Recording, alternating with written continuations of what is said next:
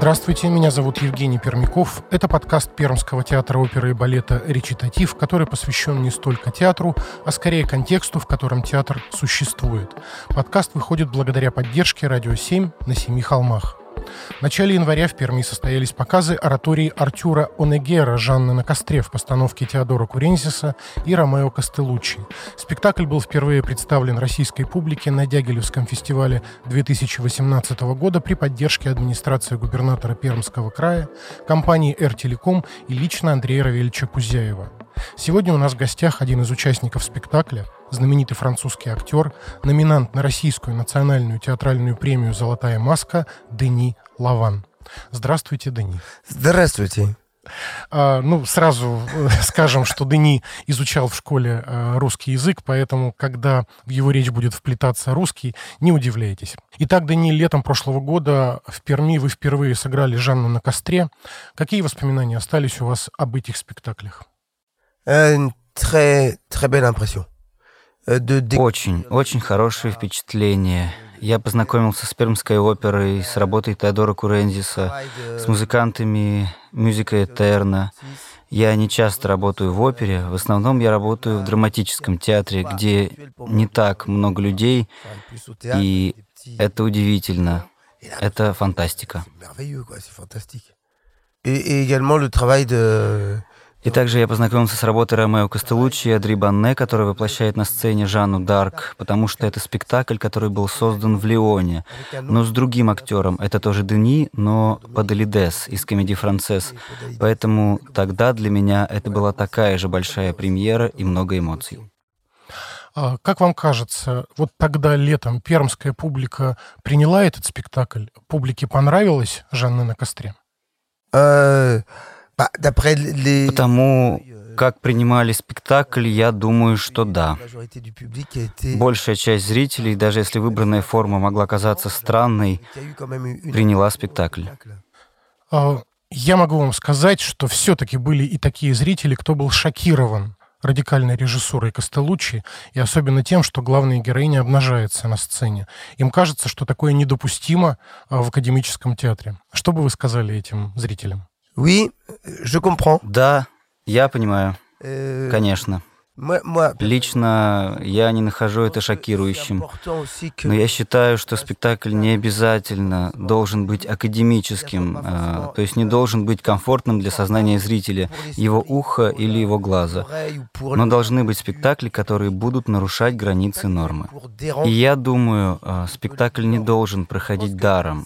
Если это так, то я против. В этом смысле спектакль Костелуччи очень хорошо продуман, и есть другие обстоятельства, искусство, и если говорить об обнажении, то оно даже не необходимо, а обосновано. Обнажение — это способ показать этот персонаж незащищенным, непорочным, а уязвимым, что интересно в контексте истории Жанны Дарк. Как известно, Жанна Дарк — это символ Франции. Произведение Онегера прекрасно. А во Франции известна эта оратория широкой публике?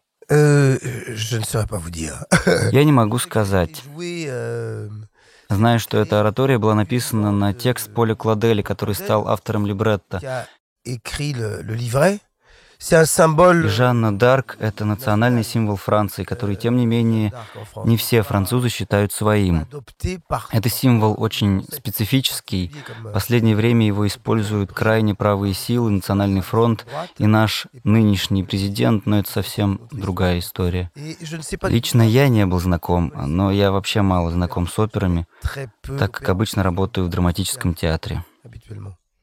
Euh, Несмотря на это, должен сказать, что Жанна Дарк, несомненно, увлекательный исторический персонаж, потому что она персонаж противоречивый, это символ, персонаж, который спас Францию в каком-то смысле, освободив ее от англичан, объединил Францию, но который был предан властью, принесен в жертву, как позднее Жан Мулен. Я вот почему спросил про известность этого произведения во Франции. Была бы французская публика шокирована вот таким режиссерским решением Ромео Костелуччи в рассказе о национальном символе Франции, потому что в России сейчас к этому относятся очень напряженно. Если про национальный символ ставят что-нибудь нетрадиционным языком, это вызывает раздражение. Oui, je, je comprends. Да, я понимаю. Euh, Конечно. Да, это несомненно. То, как Ромео Костелуччи поднимает тему Жанны Дарк, нетрадиционно, но увлекательно, поскольку он ее вызывает к жизни через преображение школьного работника, уборщика коллежа, место, где изучают историю и историю Франции. Ce personnage va être inspiré et se ma- ce qui est И этот персонаж, маленький человек, проникшись этим местом, преобразится в Жанну Дарк, en tirant du sol même извлекая буквально из-под земли символы ее борьбы, ее меч. Я считаю, что эта мысль великолепна. Даже не нагота, к которой она приходит к концу спектакля и которая шокирует, но тот факт, что этот символ, этот исторический персонаж является частью коллективного бессознательного, является частью культуры с детского сада и начальной школы. И все-таки французская публика оскорблена таким решением или нет? Euh. Я не знаю, как реагировала публика на эту оперу в постановке Костелуччи в Лионе. Меня там не было. Voilà. Je sais qu'en général, en France, il y a plusieurs Я знаю, что во Франции многие постановки Костелуччи шокировали зрителей. euh, euh, Я их не видел. Но манера, в которой он обращается к религиозным темам, шокировала часть французов. Часть. Но не всю Францию. Но на сцену никто не выходит и не проклинает режиссера, не останавливает спектакль. Non, j'ai jamais vu ça encore. Нет, я такого еще никогда не видел. А такое случается в России? pour euh, euh, Люди выходят на сцену, чтобы остановить спектакль. Во Франции я такого никогда не видел. Люди протестуют у театра перед спектаклем или после. Бывают возмущающиеся в зале, протестующие, но никогда не переходящие эту священную границу, отделяющую зал от сцены. Увы, э, есть такие примеры. Например, в Московском художественном театре был такой случай. Quelle occasion По какому поводу? На каком спектакле? Э, Это длинная история. В общем, э, какие-то религиозные аллюзии в одном из спектаклей Ага. не понравились фундаменталистам, и они решили спектакль остановить, выйдя на сцену. Простите, что мы так э, много говорим о спектакле, просто я видел его, и он меня совершенно поразил.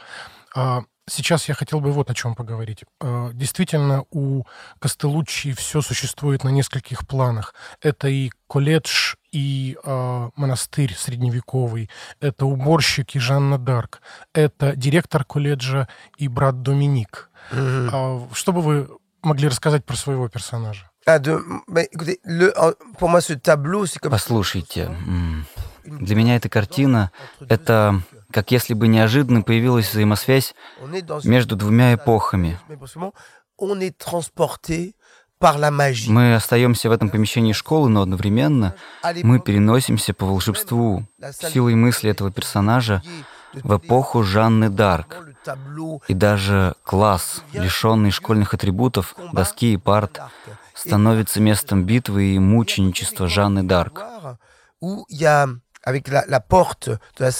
рядом есть коридор, где за дверью в класс, заблокированной цепью, в этом маленьком коридоре, где появляется персонал школы обеспокоенной ситуацией, потому что никто не понимает, что происходит. Говорят, что он вооружен, возможно, это террорист, неизвестно, или сумасшедший. Moi, je joue le proviseur qui est délégué par И я играю директора, которого делегировали сотрудники, чтобы урегулировать ситуацию, который оказывается у этой закрытой двери, за которой его сошедший с ума работник. Можно сказать, что это приступ безумия.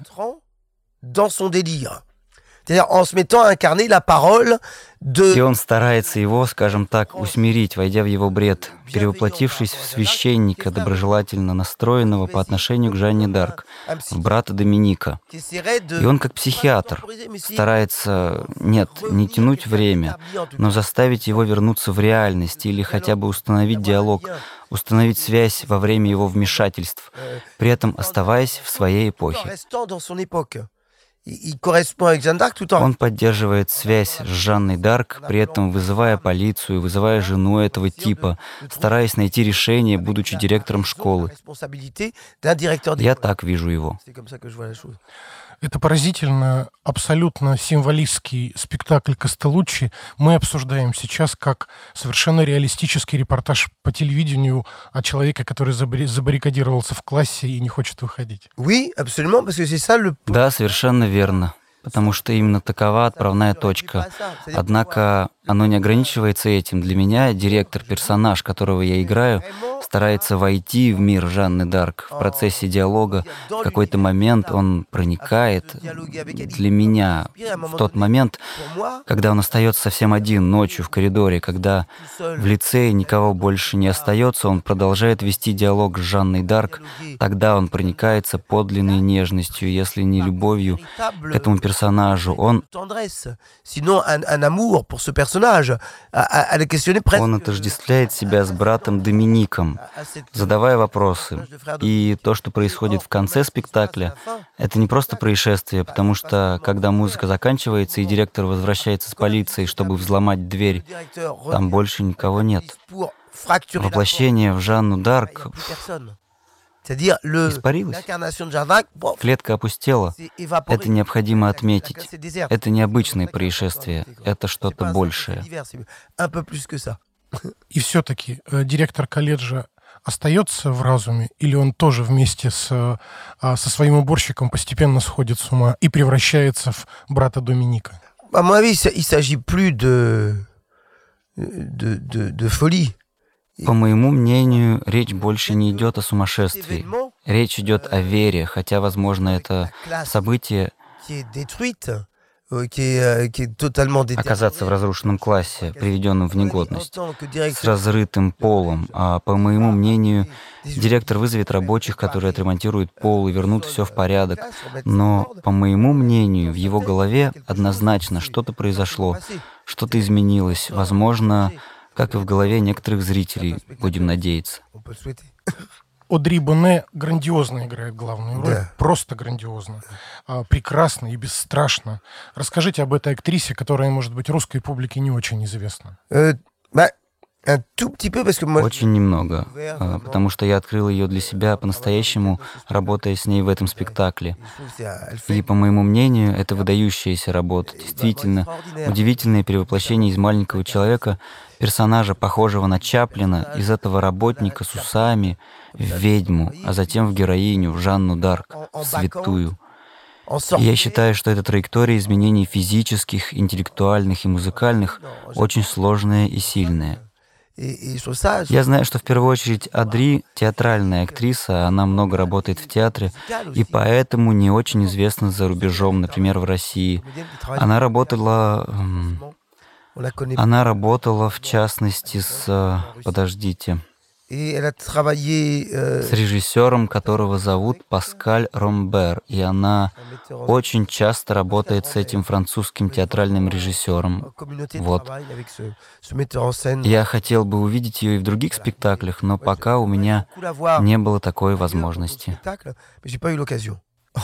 Немножко сменим тему. Вы уже второй раз в Перми.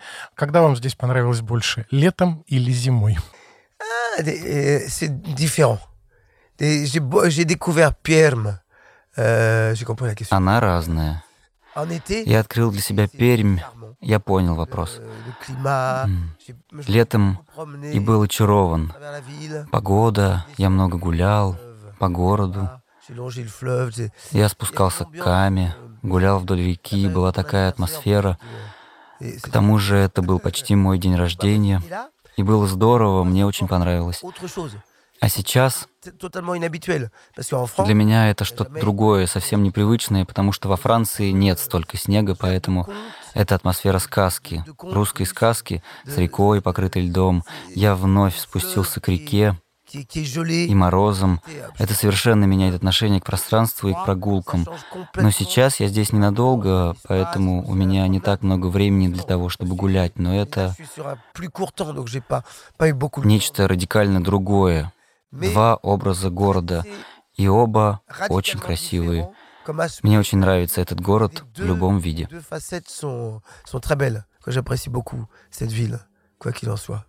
А, мой друг, продавец виниловых пластинок, рассказывал мне, что летом вы заходили в его магазин в поисках диска Владимира Высоцкого.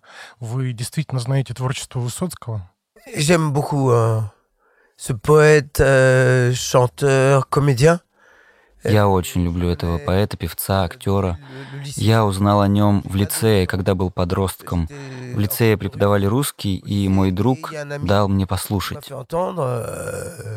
Смешно, не правда ли, смешно, смешно. Он спешил, не доспешил, etc.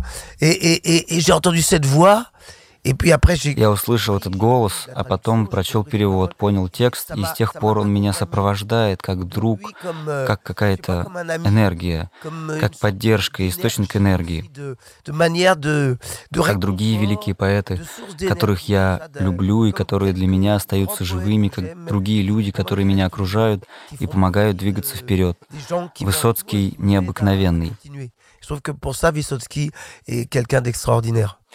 Насколько я знаю, вы очень любите творчество многих русских поэтов. Ну вот несколько ваших любимых э, можете назвать? Bah, j'ai énormément d'admiration pour, euh, pour Pushkin. Euh, même si c'est très difficile, euh, bah, la... Я бесконечно восхищаюсь Пушкиным, даже если это очень сложно. Перевод стихов всегда неточен и тяжеловесен, в частности Пушкин.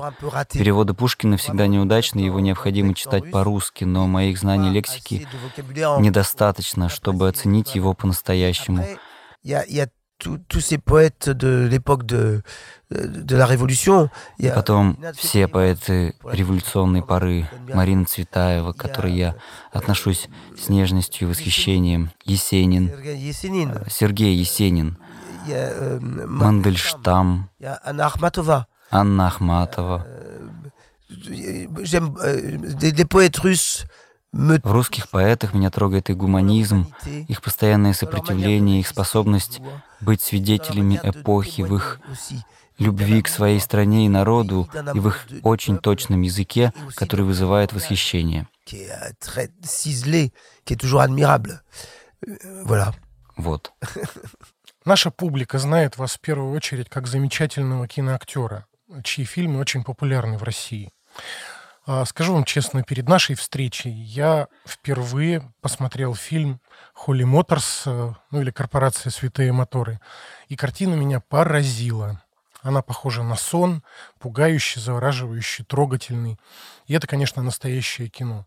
А, тем не менее, на один вопрос по поводу этого фильма я не смог ответить. Про что он? Вы можете ответить на него?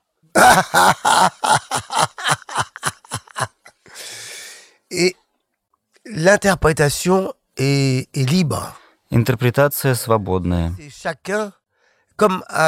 Я сказал бы так. Для меня это фильм-поэма. И как в поэме не все объясняется. Главная мысль не подчеркивается, и euh, каждый по силе своей восприимчивости ощущает что-то свое, личное из того, что ему рассказывают, из эмоций, которые ему предлагают, и как в поэме ему показывают отражение его жизни или его психики.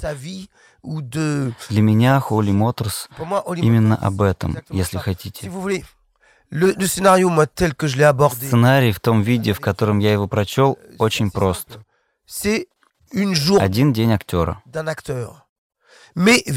но такой, каким его видит Лео Каракс. В контексте, где актер не снимает камеры, в его повседневной жизни, в специфическом режиме работы, но для меня моя роль — Оскар. Это актер, который соглашается на мелкую работу. Он встретится с другой актрисой, которая играет Кайли Минок. Она звезда, она снимается в фильмах. И она должна умереть, прыгнув с крыши Самаритен. И неизвестно, умирает она по-настоящему или нет. Оскар все время играет, и даже когда его день закончен, это еще одна роль. И, на мой взгляд, Лео Каракс, режиссер фильма, в чем-то вдохновлялся моей актерской жизнью. Я никогда не перестаю играть. В Перми я играю брата Доминика, Вернувшись в Париж, я буду играть клоуна в спектакле «Улыбка у подножья лестницы». Я буду работать над спектаклями с музыкантами, отправлюсь на гастроли на Канарские острова. Это моя жизнь, и все время роли, роли, роли. Я постоянно меняю направление. Как-то так.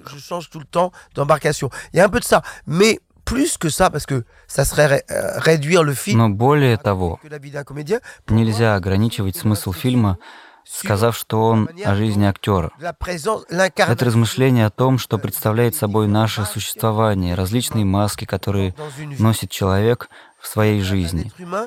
Когда он один, когда он дома, когда он с женой, со своими детьми, на работе. Это будут разные маски. У него будет различное представление о себе. Оно будет постоянно меняться.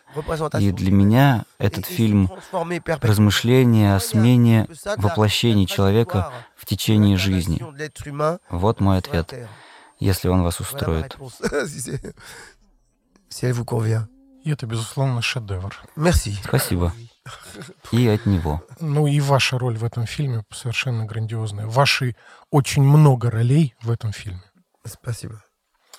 А, французское кино всегда было очень популярно в России. Ну, так сложилось исторически, как массовое кино, а, французские комедии и французские актеры от э, я не знаю, Жерар Филипп, Жан Море, Жан Габен, до Бельмондо, Делон, Пьер Ришар. Французские режиссеры, которых мы знаем э, как одних из самых великих в истории мирового кино 20 века. Э, Жан Ренуар, Марсель Карне, Жан Виго, Жак Тати, Робер Брессон. Э, великая французская новая волна от Гадара и Трюфо до Аньес Варда и Эрика Ромера. Вот сейчас, сегодня, в наши дни – французское кино остается таким же великим, каким оно было в 20 веке? Э, не смогу вам ответить. Я знаю, что Лео Каракс еще жив, даже если у него и нет возможности снимать столько, сколько ему бы хотелось. По моему мнению, э, честно, нет. Я видел интересный фильм, «Мир принадлежит тебе» Ромена Гавраса. Э, Современный, очень красивый и увлекательный фильм, богатый, с идеей, с изменяющейся траекторией развития и человеческой, и интеллектуальной. О нашем времени. В нем есть элементы представления о современном мире, насилие, шутки, смех. Фильм достаточно целостный. И затем есть область кинематографа, которой я безразличен. Кино как элемент моды, к которому я не имею отношения, который уйдет. Есть молодые кинематографисты, с которыми мне случается работать. Они находятся на стадии короткометражек, в частности, режиссер со множеством идей, определенно талантливый Артюр Мольнар. Я снялся у него в двух короткометражных фильмах. Он молод. Один называется «Джимини Крикет», Джимини Крикет. Фантастический фильм. Действие происходит в эпоху, когда людям вживляют микрокомпьютеры в спинной мозг, чтобы повысить интеллект и самоконтроль, и это порождает проблемы в обществе. Очень красивый фильм размышления. Вы слушаете музыку в наушниках? А, есть какой-то плейлист от э, Дани Лавана? Ой, ой, ma плейлист. Э... А... Что же я слушаю? Э, Что меня трогает из музыки? Там есть Высоцкий, э, например. Там есть цыганская музыка. Эта музыка меня волнует, например, один цыганский дуэт, который я слышал в Париже. Они пели цыганские песни, но это было давно. Дмитриевич. Валя и Леша Дмитриевич. Они пели классические песни. Очень черные. Жулих будет воровать, а я буду правдивать. Мама, я жулиха люблю. Etc. Et, et, forcément, le, la musique, j'aime beaucoup la musique euh, acoustique. Euh, le, le, le flamenco aussi. Il y a des, des... И, конечно, я очень люблю акустическую музыку. Фламенко, например. Что-то в музыкальных истоках этой музыки трогает меня, волнует. Помимо этого, я вырос, купаясь в мелодиях классического французского шансона, реалистического шансона, шансона начала XX века. Это французский шансон де Эдит Пиаф, а именно Демиа, Берцельва, певицы с, так скажем, хрупкими голосами, с удивительными голосами, которые пели о социальной обездоленности. И они рассказывали целые истории.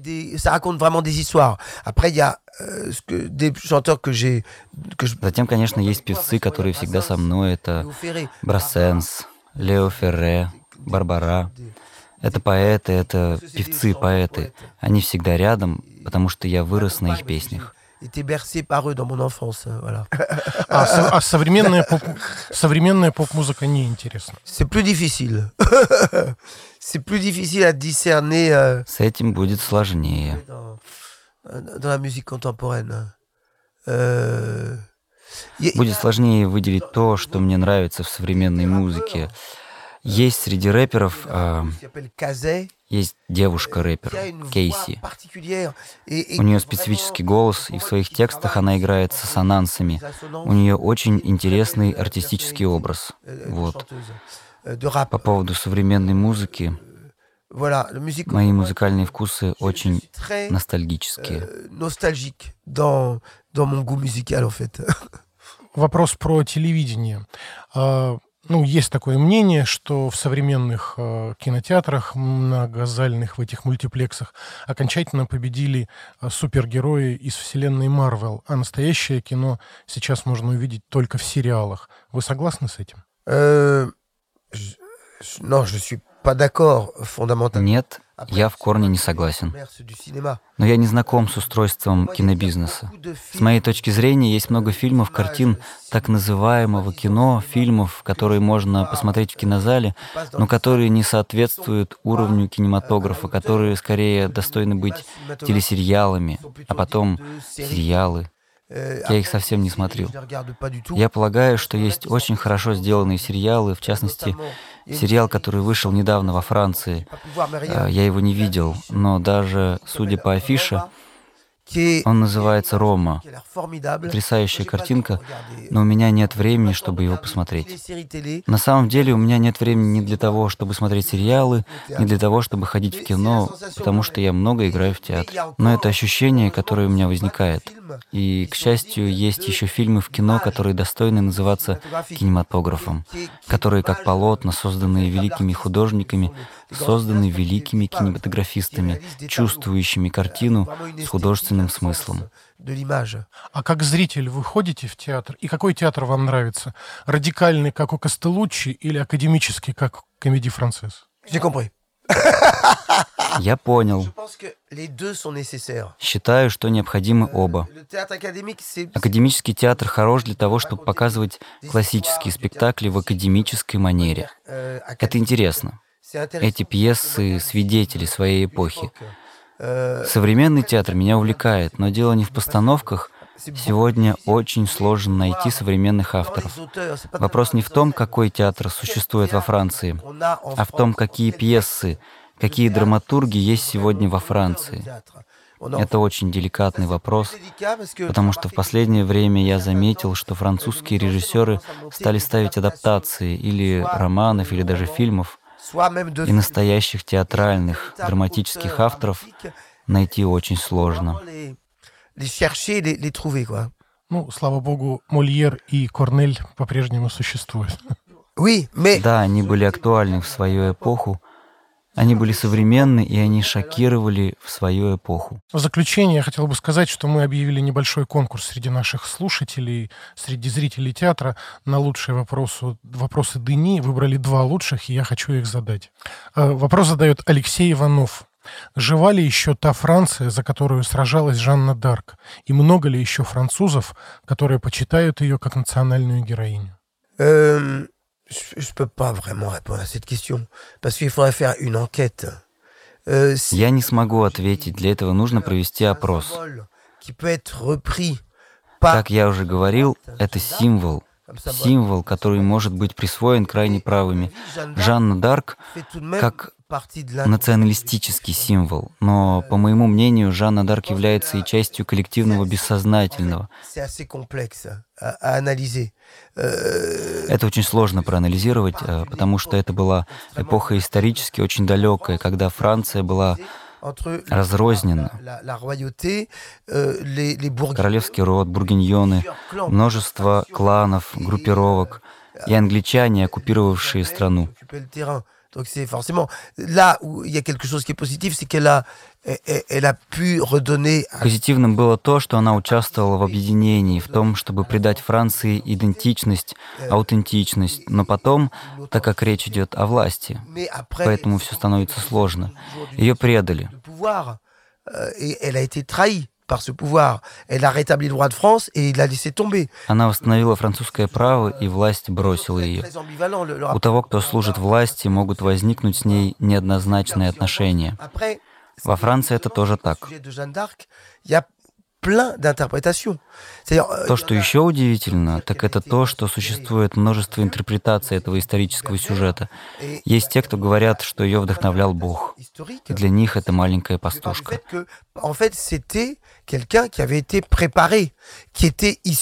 Есть другая историческая интерпретация, которая исходит из того, что это был подготовленный человек, что она была королевских кровей, и что ее изолировали и подготовили к борьбе, политическим играм, использовали в нужный момент согласно предсказанию, которое гласило, что Францию утратили из-за падшей женщины, но ее спасет Дева. Вот. Прошу прощения за длинный ответ, но на этот вопрос нельзя ответить «да» или «нет». Но судя по такому подробному ответу, Костелуччи поставил очень актуальный спектакль. Без сомнения, по длине моего ответа. Следующий э, вопрос, который задает Елена Ромашова. Есть ли события в жизни Дени, которое разделило его жизнь на «до» и «после»?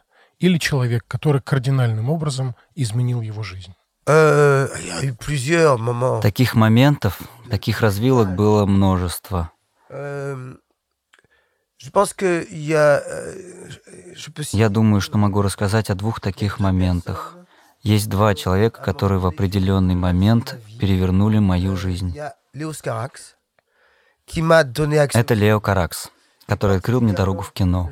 И в частности, такой момент развилки, раскола — это момент, когда я снимался в фильме «Дурная кровь», мой второй фильм с ним.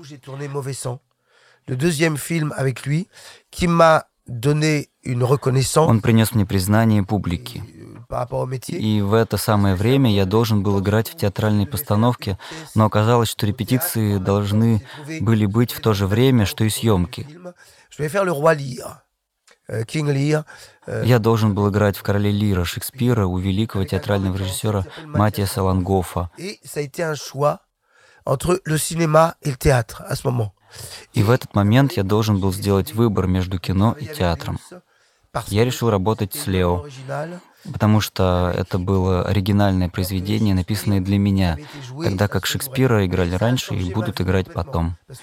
И это полностью изменило мою жизнь, потому что если бы я не снялся в «Дурной крови», у меня не было бы ни этого статуса в театре, ни такой известности в России, за рубежом. Все это благодаря посольству кинематографа. Вот.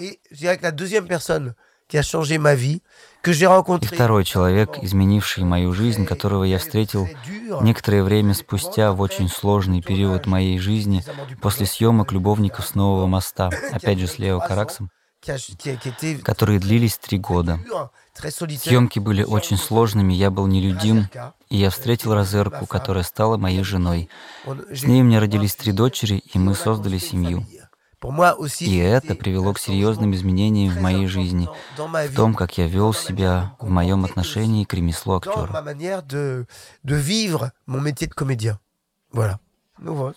Прекрасно. Спасибо. У нас в гостях был знаменитый французский актер Дени Лаван. Подкаст выходит благодаря «Радио 7» на Семи холмах. Слушайте сразу после нашего разговора обзор новых записей от музыкального критика Дмитрия Ринанского. Сегодняшний выпуск нашего подкаста посвящен двум сольным альбомам фортепианной музыки, записанным с интервалом в 40 лет. Один живьем с концерта, другой в студии. Их авторы мало чем похожи друг на друга художественными почерками, но их объединяет одно – молодость и принадлежность к элите русской исполнительской школы. Сегодняшний разговор мы начнем с компакт-диска Михаила Плетнева, выпущенного под занавес прошлого года фирмой «Мелодия». Главный пианист наших дней уже давно не балует своих поклонников новыми релизами, так что выход этого альбома – большое событие. Это запись сольного концерта, который Плетнев дал 31 октября 1979 года в Большом зале Московской консерватории. Плетневу 22. Он уже полтора года как обладатель золотой медали международного конкурса имени Чайковского и только что поступил в аспирантуру Московской консерватории. Он вышел на большую международную сцену в эпоху, которую потом назовут «золотым веком пианизма». Только-только закончил карьеру Артур Рубинштейн, бок о бок работают Владимир Горовец, Святослав Рихтер и Глен Гульд – уже празднуют немалые успехи Поллини, Аргерич и Циммерман. Ничего подобного в исполнительстве не случалось ни до, ни после. Молодой Плетнев – плоть от плоти этого фортепианного ренессанса. Именно таким он предстает на записи мелодии. В программе клавирная сюита ля минор Баха, соната Доминика Скарлатти, шестая соната Бетховена и третья Фредерика Шопена. Тут уже слышны подступы ко всем будущим свершениям Плетнева, чье творчество выглядит кульминацией большой романтической традиции, сформировавшейся во времена Шумана и Листа. В конце 70-х, как и сегодня, каждое выступление Плетнева – памятник самому жанру сольного фортепианного концерта, столь же важного феномена мировой культуры, как, скажем, большой европейский роман. После прослушивания концерта 79 года запись мелодии интересно сравнить с вершинным достижением пианиста, сольным концертом, который Михаил Плетнев дал в Нью-Йоркском Карнеги-Холл 21 год спустя, в 2000 году. Он опубликован на лейбле Deutsche Grammophon и доступен к скачиванию в крупнейших цифровых магазинах.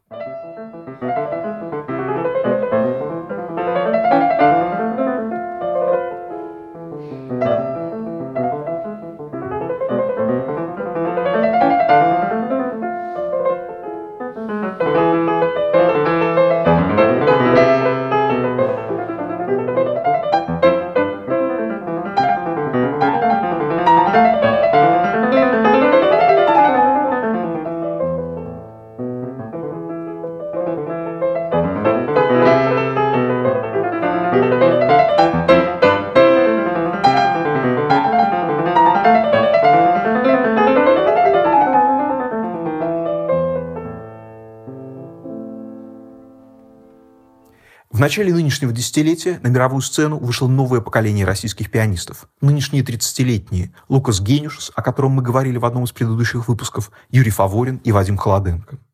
Сегодня им на пятки наступают 20-летние, подтверждая предположение о том, что российская фортепианная школа, захеревшая было в 2000-е, вступила в эпоху обновления. Очевидный лидер этой звездной генерации – наследник славной музыкальной династии Арсений Тарасевич Николаев – 25-летний артист – внук выдающейся русской пианистки Татьяны Петровны Николаевой, музыка которой, к слову, звучит на альбоме, который мы сегодня будем слушать.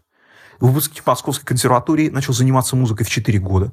В 20 завоевал второе место на престижном конкурсе в американском Кливленде, в 23 еще одно серебро на конкурсе в Сиднее.